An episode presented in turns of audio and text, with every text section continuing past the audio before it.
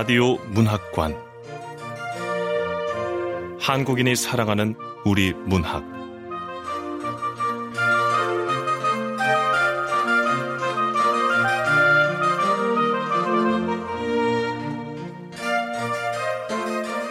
KBS 라디오 문학관. 오늘 함께 하실 작품은 2017년 황순원 문학상 수상작인 이기호 작가의 한정희와 나입니다. 이기호 작가는 1972년 강원도 원주에서 태어났습니다. 1999년 현대문학으로 문단에 나왔고 소설집으로 최순덕 성령 충만기, 김 박사는 누구인가, 갈팡질팡하다가 내 이럴 줄 알았지, 가족 소설 웬만해선 아무렇지 않다. 세 살 버릇 여름까지 간다 등 많습니다. 올해 제17회 황순원 문학상 수상 외에 한국일보 문학상, 제1회 KBS 김승옥 문학상, 이효성 문학상을 수상했습니다. KBS 라디오 문학관, 한국인이 사랑하는 우리 문학, 이기호 작가의 한정희와 나, 지금 만나보시죠.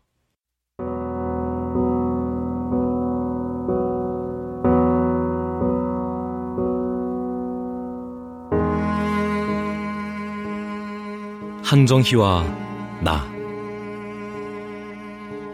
이기호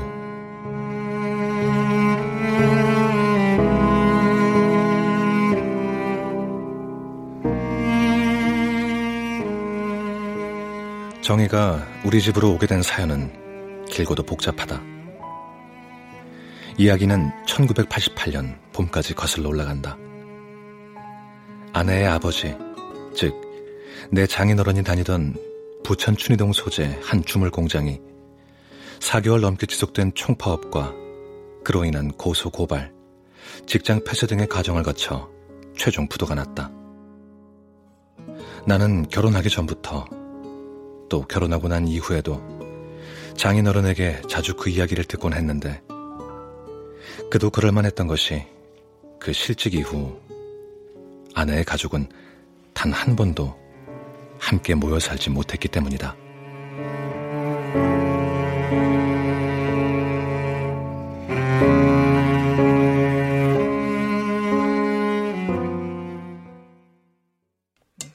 이서방.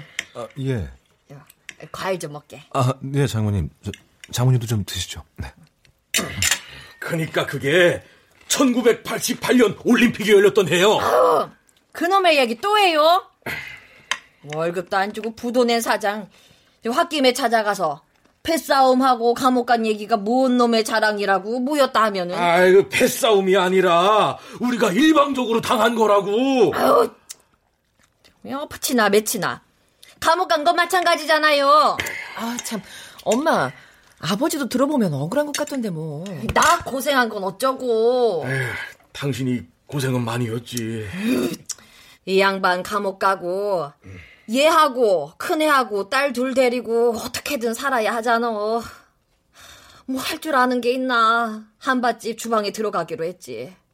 근데 한밭집이라는 게 애를 키울 수 있는 데가 못 되잖여?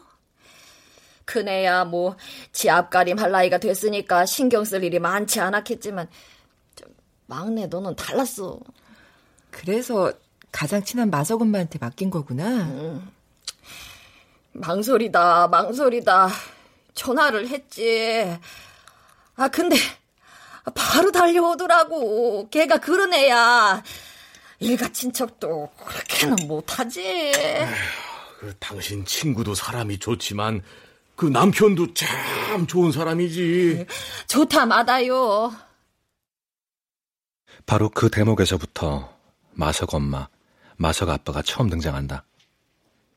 장모님의 부탁을 받고 한 걸음에 달려온 그때부터 초등학교를 마치기 직전까지 아내를 돌봐주었다는 경기도 남양주시 화도 마성역 인근에 살고 있던 장모님의 둘도 없는 친구, 그리고 그의 남편. 걔네가 없었으면 어쩔 뻔했을까. 살 수야 있었겠지. 어떻게든 애들도 키웠을 때고. 근데 나는, 아유, 나는 어떻게 됐을까? 자빠지지 않고 버틸 수 있었을까? 그건 잘 모르겠어요.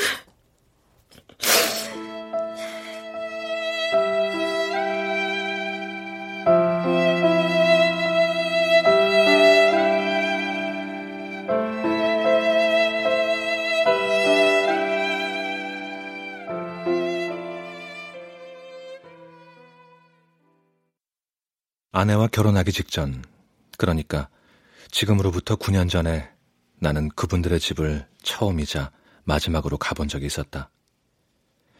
아내가 왔다는 소식을 듣고 포도밭에 나가 있던 마석 엄마와 아빠, 두 내외부는 오토바이를 타고 돌아왔는데 두 분 다 무릎까지 오는 노란색 장화에 밀짚 모자를 쓴 차림이었다. 아유, 우리 주희가 왔어. 아유, 자주 좀 오지. 응? 죄송해요. 왜 이렇게 오랜만에 온 거야? 응? 이 무심한 거사. 에이, 우리 주희가 벌써 결혼을 한다니. 아이, 그 꼬맹이가. 아유, 아유, 내 정신 좀 보게. 우리 사이 배고프겠다. 여보? 응? 어, 알았어. 저기, 한우, 어, 그래, 그래. 한우 좋은 놈으로 사오면 되지. 네. 아, 엄마는 그냥 집에 있는 거 먹으면 되는데. 아유, 뭔 소리야. 아유, 우리 주희 피곤하겠다. 들어가 있어, 어서. 나는 아내와 함께 마석집을 둘러보았다. 원래는 마석 엄마가 슈퍼를 운영했는데 지금은 세를 주고 마석 아빠와 함께 포도 농사를 짓는다고 했다. 마루에는 자개 장식장과 오래된 피아노가 한 대 놓여 있었고 그 위마다 사진 액자들이 빼곡히 진열되어 있었다.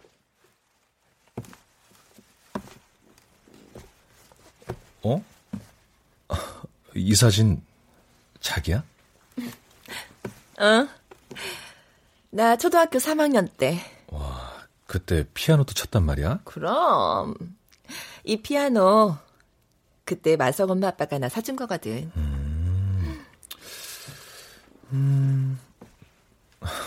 이 사진은 생일인가 봐. 케이크 촛불을 끄고 있네. 마석 엄마하고 같이 촛불 끄는 사진. 하, 나 행복해 보이지. 음, 그러네. 행복해 보여. 내 인생 통틀어서 가장 많이 웃고 가장 많은 사랑을 받았던 시절이야. 온전히 내 소유의 피아노를 갖게 된 것도 크레파스 걱정 없이 그림을 그리게 된 것도 모두 그 시절이 준 유일한 기억이었지. 아, 근데 그 후에 무슨 일이 있었어? 중학교에 입학한 후부턴 단 한 번도 피아노를 쳐보지 못했거든. 어, 어? 이 사진은 재경 오빠다. 아, 당신이 마석집 떠난 후에 마석 엄마 아빠가 입양했다는 그 오빠? 응. 나는 그 재경 오빠의 사진도 천천히 바라보았다. 덩치는 또래보다 조금 크고 상대적으로 눈은 작은 장난기 많은 남자아이가 축구를 하고 나무에 매달리고 경주 불국사로 수학여행을 가고 입대를 하는 시간들이 거기에 오롯이 담겨 있었다. 그리고 그때 이미 결혼을 해서 낳은 아이의 사진까지도.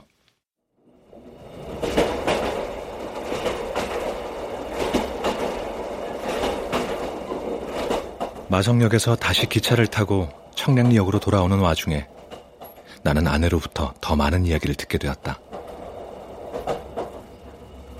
내가 초등학교를 졸업한 후에 우리 엄마하고 살게 됐을 때 마석 엄마하고 마석 아빠가 정말 힘들어했어.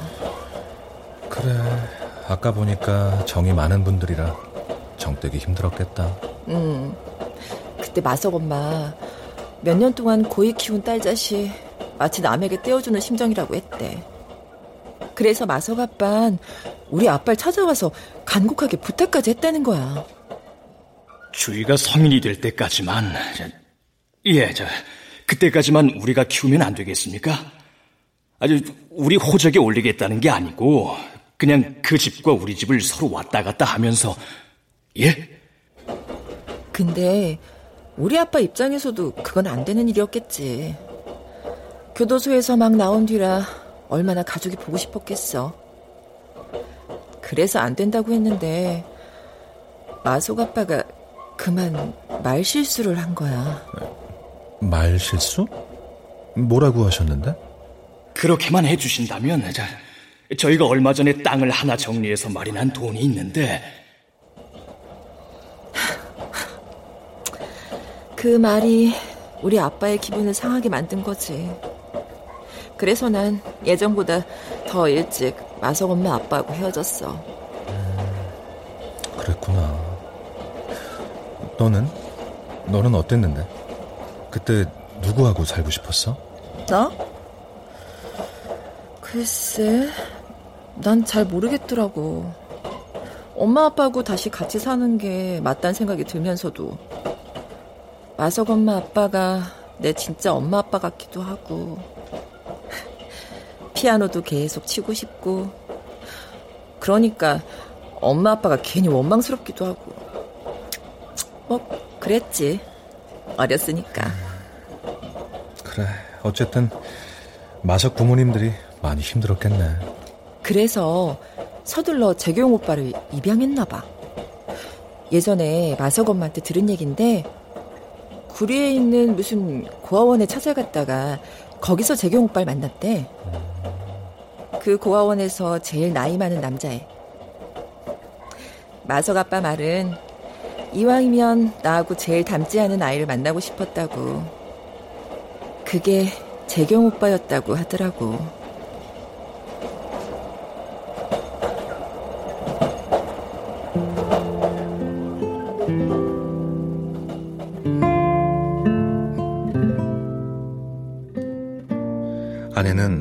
그 뒤로도 몇 번 더 마석집에 찾아갔다고 한다. 지방 공사 현장에 내려가 있던 장인어른은 싫어했지만 장모님의 마음은 또 그렇지 않았으니까. 무말랭이와 뜨개질한 스웨터, 숙주나물 같은 것들을 챙겨 일부러 부천에서부터 마석까지 심부름을 보낸 것이었다. 아내는 아침 일찍 마석집으로 출발했다가 밤늦게 돌아왔는데 언제나 마석 아빠가 트럭으로 부천집 바로 앞까지 데려다 주곤 했다. 그리고 그때마다 항상 재경 오빠도 트럭 조수석에 함께 탄 채 부천까지 왔다. 아내의 기억 속 재경 오빠는 친절하고 목소리가 좋은 사람이었지만 또 한편 어쩐지 모든 것을 다 장난으로 여기고 건성건성 받아들이는 늘상 마음 한구석이 어디 다른 곳에 나가 있는 듯한 인상을 풍기는 중학교 3학년 오빠였다. 예의 없고 어쩐지 불량스럽기까지 한.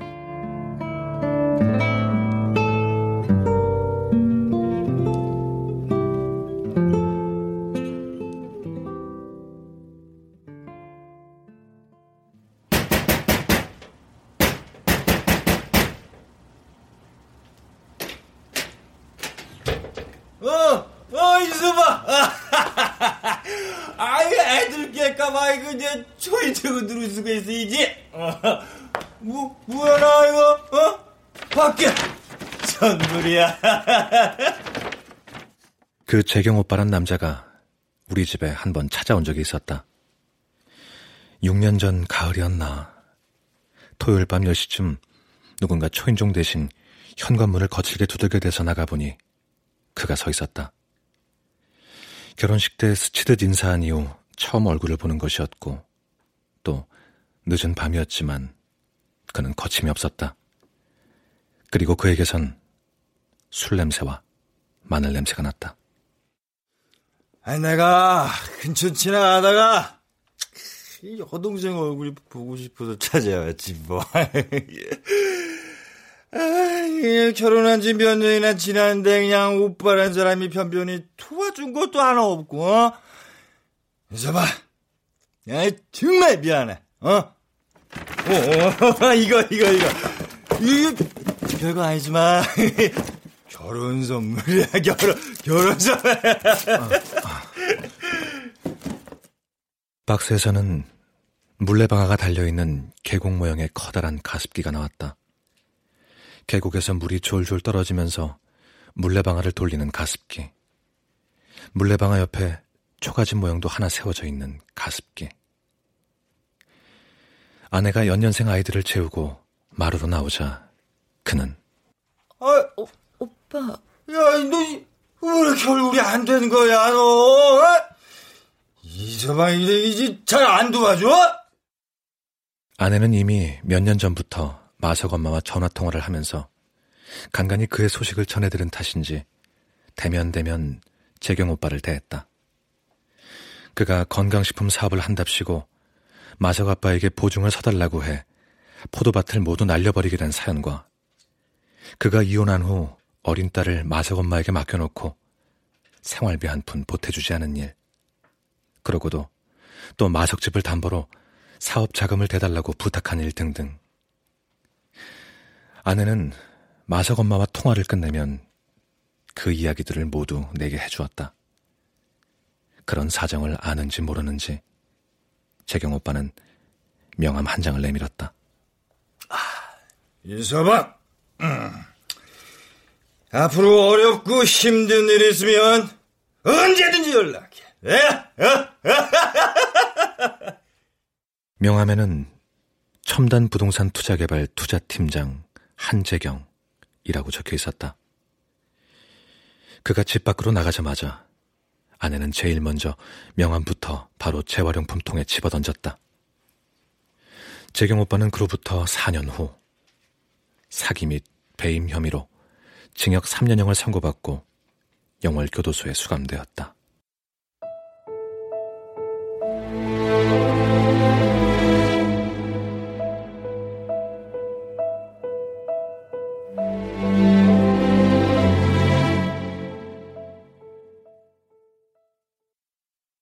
말하자면 정희는 바로 그 재경 오빠의 딸이었다.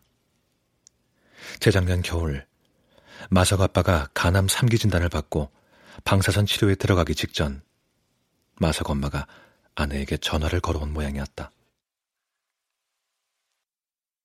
저기, 저기 말이다. 어머니, 왜 말을 못하세요? 무슨 일 있으세요? 어, 아버지가 더 많이 아파요? 병원에서 뭐라고 했어요? 글쎄, 그게 아버지 방사선 치료 들어가면 옆에 한 사람이 붙어서 간호를 해야 된대서 저기 주희야 당분간만 그래 당분간만 정의를 맡아줄 수 없겠냐? 아... 아내는 거기에 바로 답을 하지 못하고 전화를 끊고 말았다. 마석 엄마와 아빠의 처지를 생각하면 그 옛날 그분들처럼 한 걸음에 달려가는 것이 맞았지만 또 그럴 수 없었던 것이 아내의 처지였다. 아직 유치원에 다니고 있는 연년생 남매 아이들도 아이들이었지만 아내 입장에선 내 생각 또한 묻지 않을 수가 없었을 터. 더구나 그때 당시 나는 집에 있던 서재를 큰아이의 방으로 내주고 직장인 대학 연구실로 밤마다 다시 글을 쓸어 나가던 상황이었다. 26평짜리 아파트였으니까. 아내의 말을 듣고 나는 이 말부터 물어보았다.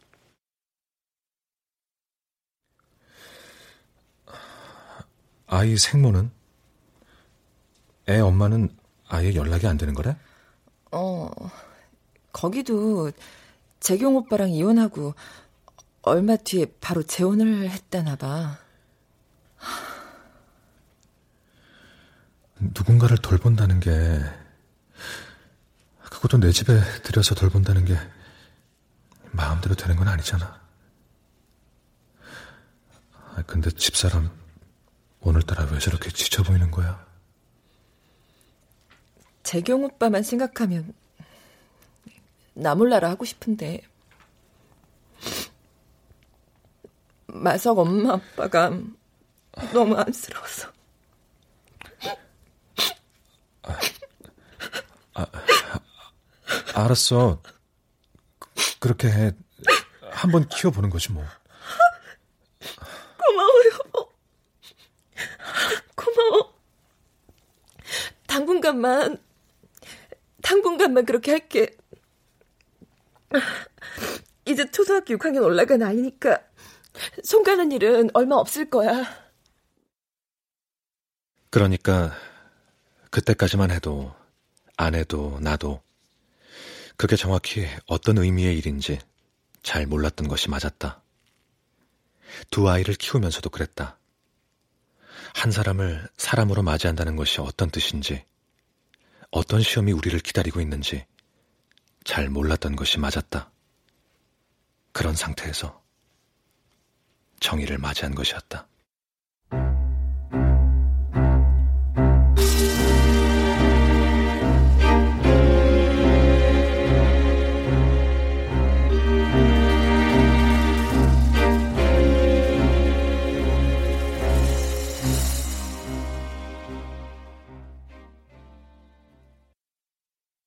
정의를 생각하면 언제나 한쪽 눈을 비스듬히 가린 앞머리와 핸드폰에 연결되어 있던 빨간색 이어폰, 그리고 흰둥이 캐릭터 열쇠고리가 달려있는 분홍색 캐리어 같은 것들이 먼저 떠오른다. 어찌된 일인지 목소리는 잘 떠오르지 않고 계속 그것들만 생각난다.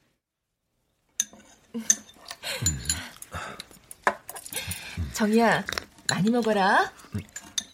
네. 정희는 키가 좀 작고 통통했지만 이목구비는 예쁘장한 소녀였다. 갑작스럽게 마석에서 우리가 사는 광역시까지 오게 되어 낯설고 불안할 법도 했을 텐데 별다른 티를 내지 않았다. 아내는 급한 대로 큰아이가 쓰는 방에 작은 조립식 세미나 테이블을 들여놓고 정희의 책상으로 쓰게 했다. 정희는 자신의 책상에 제일 먼저 남자 아이돌 그룹 사진을 올려놓았다.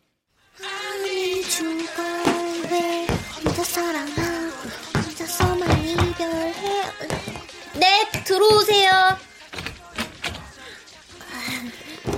방이 좁지는 않니? 짐 정리 중이구나. 네, 괜찮아요. 근데 누구? 얘들이 요즘 유행하는 아이돌 그룹이야? 네, 방탄소년단이요. 어, 바, 발탄소년단? 방탄소년단이요. 방탄소년단. 아재라서 뭘 몰라서 그래. 정이 네가 이해해. 응? 네. 정희는 손거울과 립밤, 로션 순으로 정리했다. 그리고 그 옆에 교과서와 EBS 문제집들을 가지런히 세워두었다. 아내는 어땠는지 몰라도 나는 그 순간 마음이 좀 아팠는데 이제 겨우 만으로 12살이 된 소녀가 낯선 곳에 자신의 짐을 푸는 심정이 그러면서도 아무렇지 않으려고 노력하는 그 마음이 어떨까 상상했기 때문이다. 그건 내가 경험해보지 못한 마음이었다. 더불어 나는 아내의 어린 시절을 다시 짐작해 보았다. 나는 그날 자주 정희의 뒷모습과 옆에 서 있는 아내의 프로필을 번갈아 가며 바라보았다. 꼭 그런 마음 때문만은 아니었지만 나는 나름대로 정희에게 신경을 쓰고자 노력했다. 정희의 전학과 적응 문제 때문에 담임과 여러 번 통화를 했고 직접 면담도 한 차례 했다.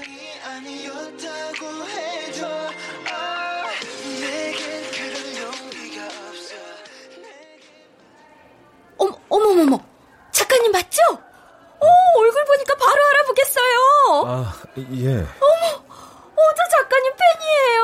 어, 어, 죄송한데, 셀카 한 장만. 아, 아, 아 예, 뭐. 어, 이, 여기 보시고요. 아, 예. 여기, 여기. 남들 다 보내는 학원을 또 나 몰라라 할 수 없는 노릇이어서 아파트 단지 앞 상가에 있는 수학학원 원장과 오랜 시간 상담을 하기도 했다. 정희는 처음 한 달 동안은 내가 묻는 말에만 짧게 짧게 대답했지만 그 이후엔 그러지 않았다. 고모부, 수학학원 원장 있잖아요. 글쎄, 다른 애들 데리고 오면 만 원짜리 문화상품권 주는 거 있죠. 아, 맞다. 고모부 작가니까 우리 오빠들, 어, 방탄소년단 오빠들이요. 팬픽 좀 대신 써주면 안 돼요? 정희는 글자 수보다 이모티콘이 더 많이 포함된 카톡을 내게 보내오기도 했는데 나는 그런 정희의 카톡을 보는 것이 꽤 즐거웠다. 내가 전혀 예상하지 못한 문제가 터진 것은 그 학기가 거의 마무리되어 가고 있던 7월 초순. 방학을 3주 정도 앞둔 때 일이었다.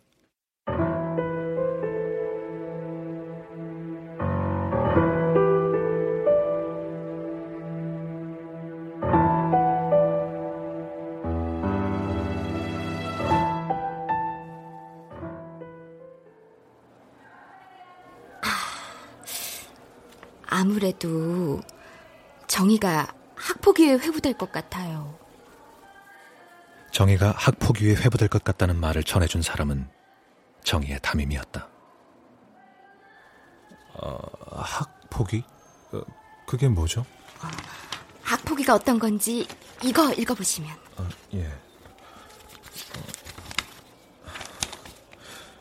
어, 학폭위는 학교폭력대책자치위원회 준말로 학교폭력의 예방 및 대책에 관련된 사항을 심의하기 위하여 각 학교에 의무적으로 설치하는 위원회를 뜻한다.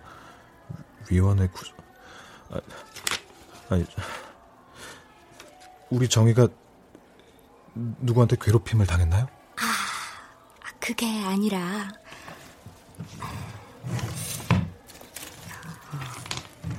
정희가 가해 학생 중 한 명이라서요. 예? 아, 우리 정희가 피해자가 아니라 가해자라고요? 어, 이거는 피해 학생 어머니가 직접 작성한 건데요. 어, 여기에 뭐라고 적혀 있는가 하면 가해 학생들은 학기 초부터 A 수학학원의 피해 학생과 함께 다니던 어, 친구들로 올해 5월 카톡의 그룹 채팅방을 개설하기 전까지만 하더라도 관계가 원만한 사이였음.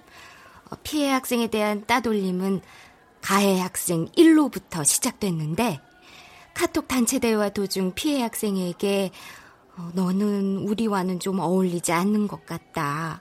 이런 말을 여러 차례 함. 이후 피해 학생만 빼고 가해 학생 6명이 따로 팸을 구성. 피해 학생에 대한 집단 따돌림을 시작함.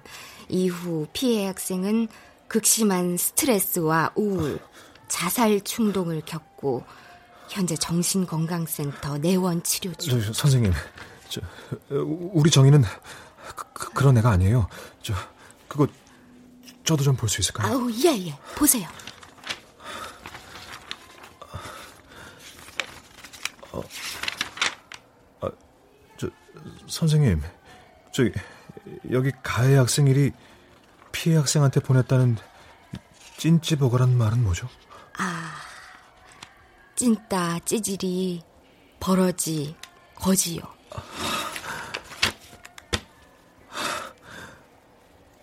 그럼 우리 정희가 가해 학생 1. 그래서 제가 작가님을 제일 먼저 뵙자고 연락드린 거고요. 미주 어머니, 아, 피해자 어머니요. 아니, 미주 어머니께서 학교에 정식으로 말하기 전에 경찰서부터 갔다 오신 모양이에요. 그래서 그쪽 여성청소년과 학교 전담 경찰관이 우리 쪽으로도 연락을 해오셨고. 아, 네. 어, 다음 주쯤에 학교 내 진상조사위원회가 꾸려질 예정인데, 어, 작가님. 예? 학폭위가 열리기 전에 해결을 하시는 쪽으로. 그게 서로에게 좋은 거 아니겠어요? 해결이요? 아, 아, 이게 그쪽 학생 주소입니다. 네. 작가님이 한번 찾아뵙는 게 어떨까요? 아무래도 학폭위가 열리게 되면 기록이라는 게 남게 되고 또 그러면 누구든 상처받는 사람이 생길 거니까 전 담임교사로서 그런 상황까지는 안 갔으면 해서요. 어, 예. 아, 작가님? 제가 주소 가르쳐 드렸단 말씀은 절대 하지 마시고요.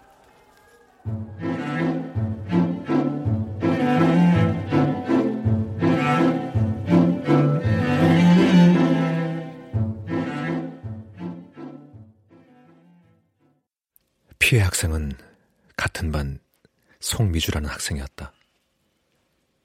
초등학교 바로 옆 3단지 임대 아파트에 살고 있었고, 가족은 보험 설계사이자 싱글맘인 엄마가 전부였다. 나는 담임에게서 건네받은 주소를 지갑 안에 넣어두고 우선 정희부터 만나보기로 했다. 카톡을 보내니 마침 정희는 수학학원에서 나와 집으로 가는 길이라고 했다. 학교에서 한 블록 떨어진 아이스크림 전문점에서 만나자고 했더니 채 10분도 지나지 않아 나풀나풀 뒤로 질끈 묶은 머리칼을 날리며 정희가 달려왔다. 아, 맛있다. 고모부, 우리 수학학원 원장은요, 맨발에 슬리퍼를 신고 강의를 하는데요. 엄지발가락에 난 털이 막 징그러 죽겠어요. 웩, 웩.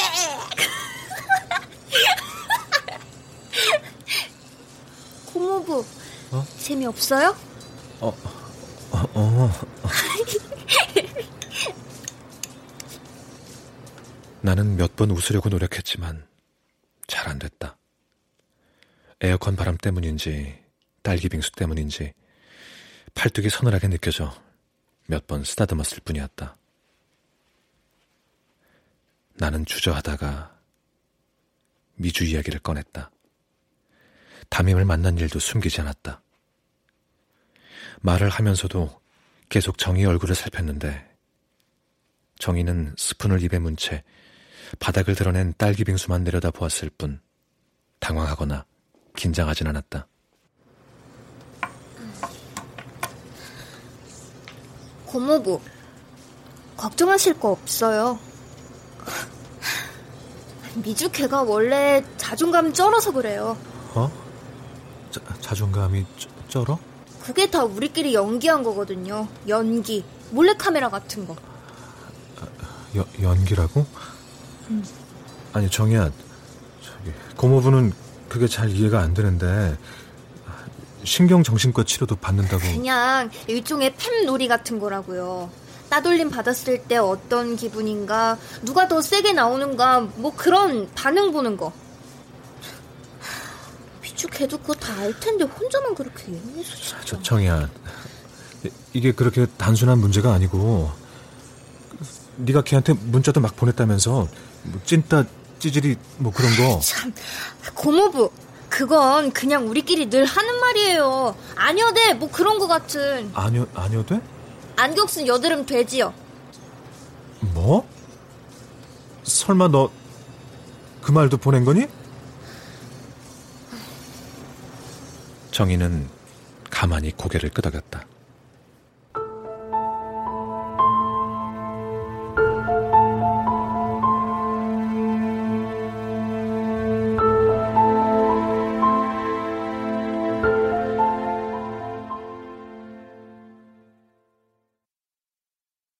아내와는 그 문제를 두고 이틀 내내 자정 무렵까지 이야기했는데 결론은 늘 같았다. 담임이 하라는 대로 하는 것. 학폭위가 열리지 않도록 해결책을 찾는 것.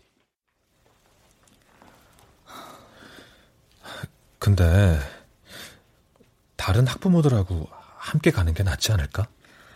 우르르 찾아가면 더 기분 나쁠 것 같은데? 한 명 한 명 따로 찾아가는 게 낫지. 그게 더 효과적이지 않겠어? 그럼 가서 뭐라고 그러지? 아, 무조건 사과해야지. 아, 뭐, 아직 어린아이들이라서 장난과 장난 아닌 걸 제대로 구별하지 못했다고.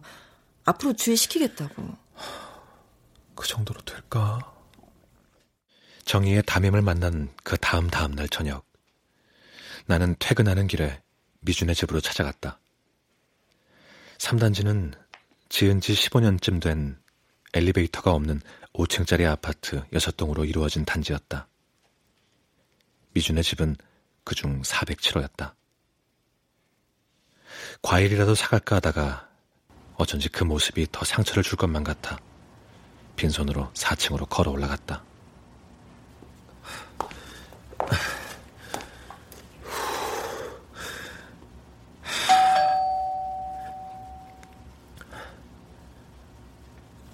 누구세요?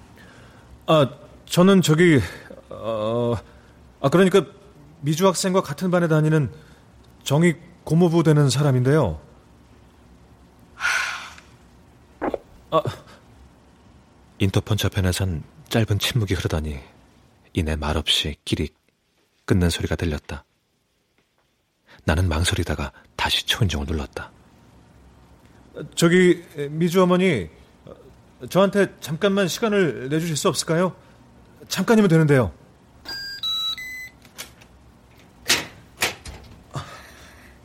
우리 집 주소 누가 가르쳐 줬어요? 담임 그 여자예요? 아, 저, 저기 미주 어머니 제가 사과를 그러니까 그 사과 학폭위의 사시라고요.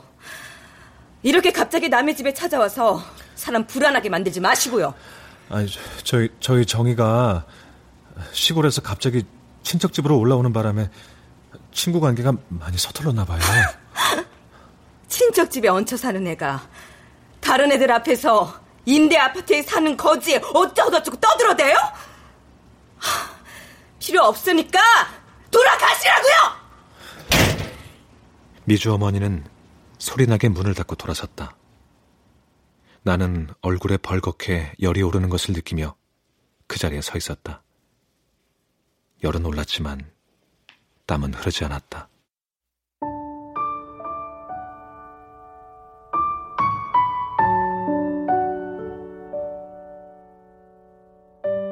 작가로 15년 넘게 살아오는 동안 나는 다른 많은 사람의 이야기를 쓰고 또 써왔다.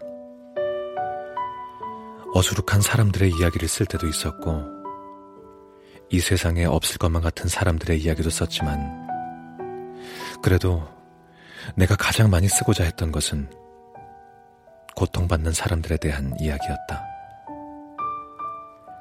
그걸 쓰지 않았다면 작가가 또 무엇을 쓴단 말인가? 그걸 쓰는 과정은 단 한 번도 즐겁지 않았다. 고통에 대해 쓰는 시간들이었으니까. 어느 땐 내가 이해할 수 없는 고통이란 오직 그것뿐인 것 같다는 생각이 들기도 했는데 그런 생각이 들 때면 어쩐지 내가 쓴 모든 것이 다 거짓말 같았다.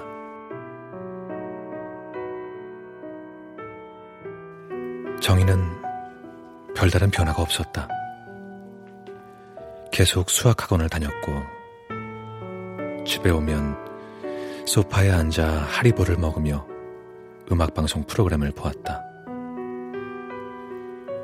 내게 카톡을 보내진 않았지만 누군가에게서 전화가 걸려오면 거실 베란다로 나가 오랫동안 통화를 하기도 했다. 발을 동동거리면서 큰 소리로 웃을 때도 있었는데, 그럴 때면 나는 조금 사나운 마음이 들곤 했다. 어떻게 지금 이 순간에 웃으면서 전화통화를 할 수 있는가? 아무리 어린 나이라고 해도 어떻게 그게 가능한가? 그런 생각이 들 때면 나는 자주 담배를 들고 집 밖으로 나갔다.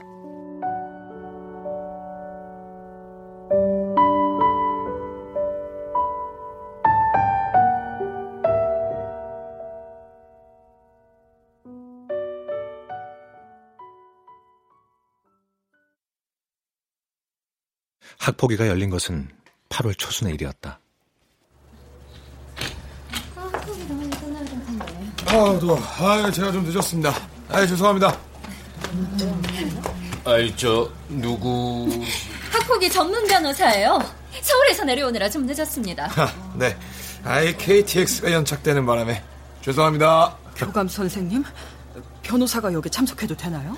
제 학폭위 위원님들, 제가 대답해 드리겠습니다. 자, 여기 보시면. 자, 여기 법적으로 아무 문제 없습니다. 오히려 더 깔끔하죠? 변호사는 들고 온 가방에서 서류를 꺼내놓으면서 말했다. 미주는 계속 고개를 숙인 채 앉아 있었다. 그날 나는 학폭위 위원들 앞에서 정희 아빠 얘기를 했다. 아울러 정희가 우리 집에 오게 된 사정도 더듬더듬 이야기했다. 그 이야기를 하지 않고선 정희와 나의 관계를 달리 설명할 길이 없었기 때문이었다. 미주와 미주 어머니, 정희와 다른 가해 학생들, 그리고 나머지 학부모들은 모두 회의실 밖에서 대기하고 있었다. 학부모 한명한 명씩 들어가 의견을 진술하는 순서였다. 한정희 학생의 고모부님, 더 할 말 없으세요? 아, 아이를 제대로 보살피지 못해서 죄송합니다. 네, 잘 알겠습니다. 정희 고모부님 나가셔도 좋습니다. 이상하게도 계속 오른쪽 정강이가 당겼다. 하지만 그렇게 오래 가지는 않았다.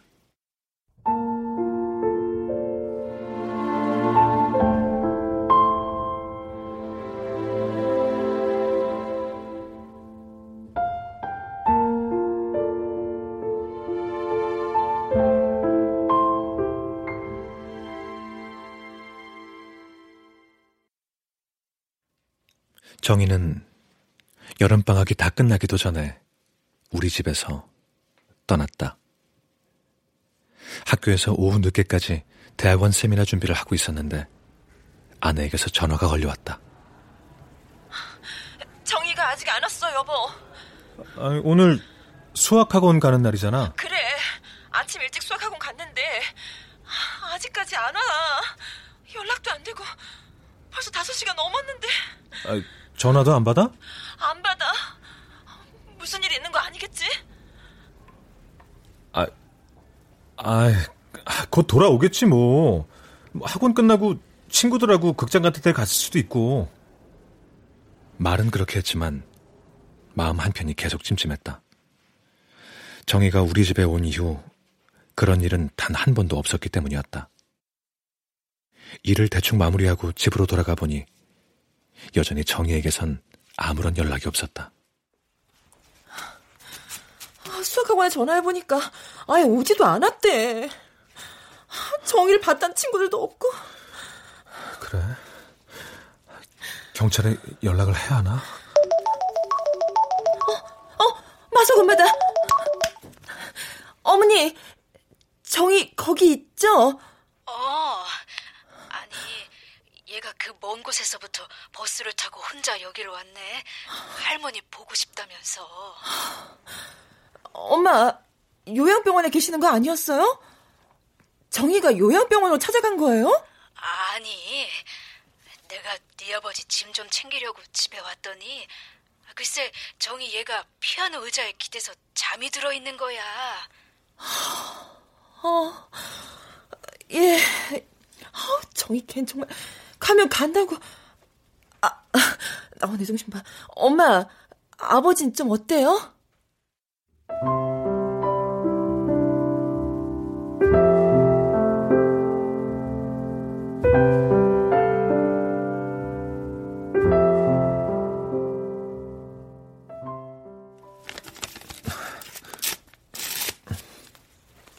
정희가 우리 집을 떠나기 사흘 전 나는 학교장의 직인이 찍힌 학폭위 결정 통지문을 등기로 받아보았다. 결정이 약하게 나올 거라고는 했는데 어서 펴봐.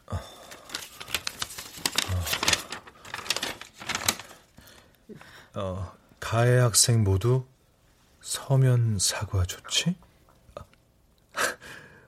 잘 됐다. 서면 사과 조치래 여보. 정희도 궁금해하겠다. 정희야, 정희야. 음. 네. 정희야, 학폭위 결정 나왔어. 여기 서면 사과 조치한데 봐봐. 음. 잘 됐지? 거봐요, 고모부. 제가 아무것도 아니라고 했잖아요. 정희는 내가 결정 통지문을 보여주자 대뜸 그렇게 말했다. 그러면서 서면 사과? 그럼 사과문 쓰라는 건가? 그럼 고모부 이거 고모부가 대신 써주시면 안 돼요? 고모부 작가니까 이런 거 되게 잘. 야, 너 정말 왜 그랬는진 모르겠지만 나는 그 순간 폭발하고 말았다. 하지 않았으면 좋았을 말들과 해서는 안 되는 말들을 아이에게 하고 말았다. 말을 하는 도중에도 나는 내가 무슨 잘못을 하고 있는지 알지 못했다. 네? 너 정말 나쁜 아이구나. 어린 게 염치도 없이.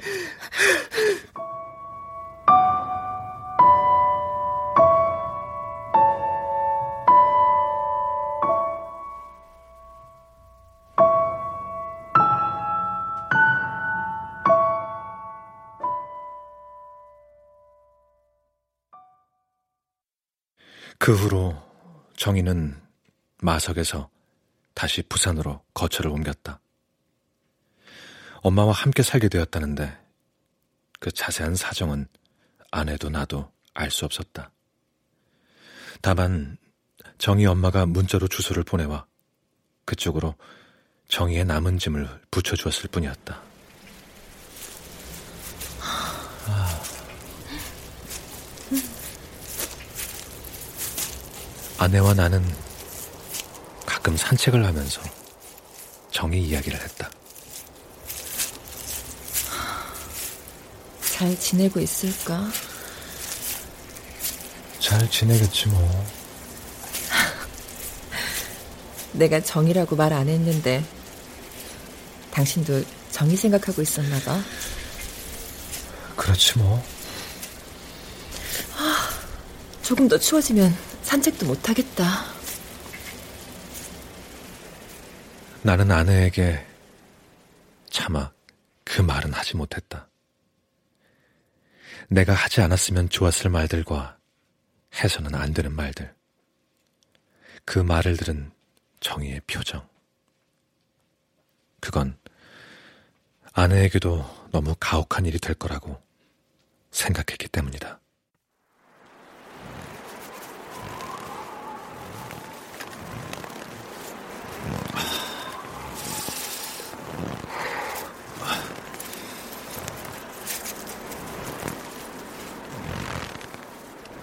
요즘도 나는 밤마다 글을 쓰기 위해 다시 학교 연구실로 걸어 나간다.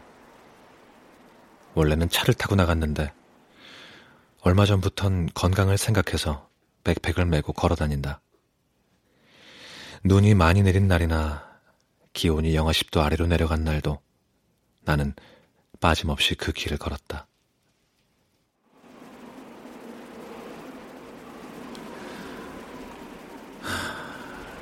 이렇게 춥고 뺨이 시린 밤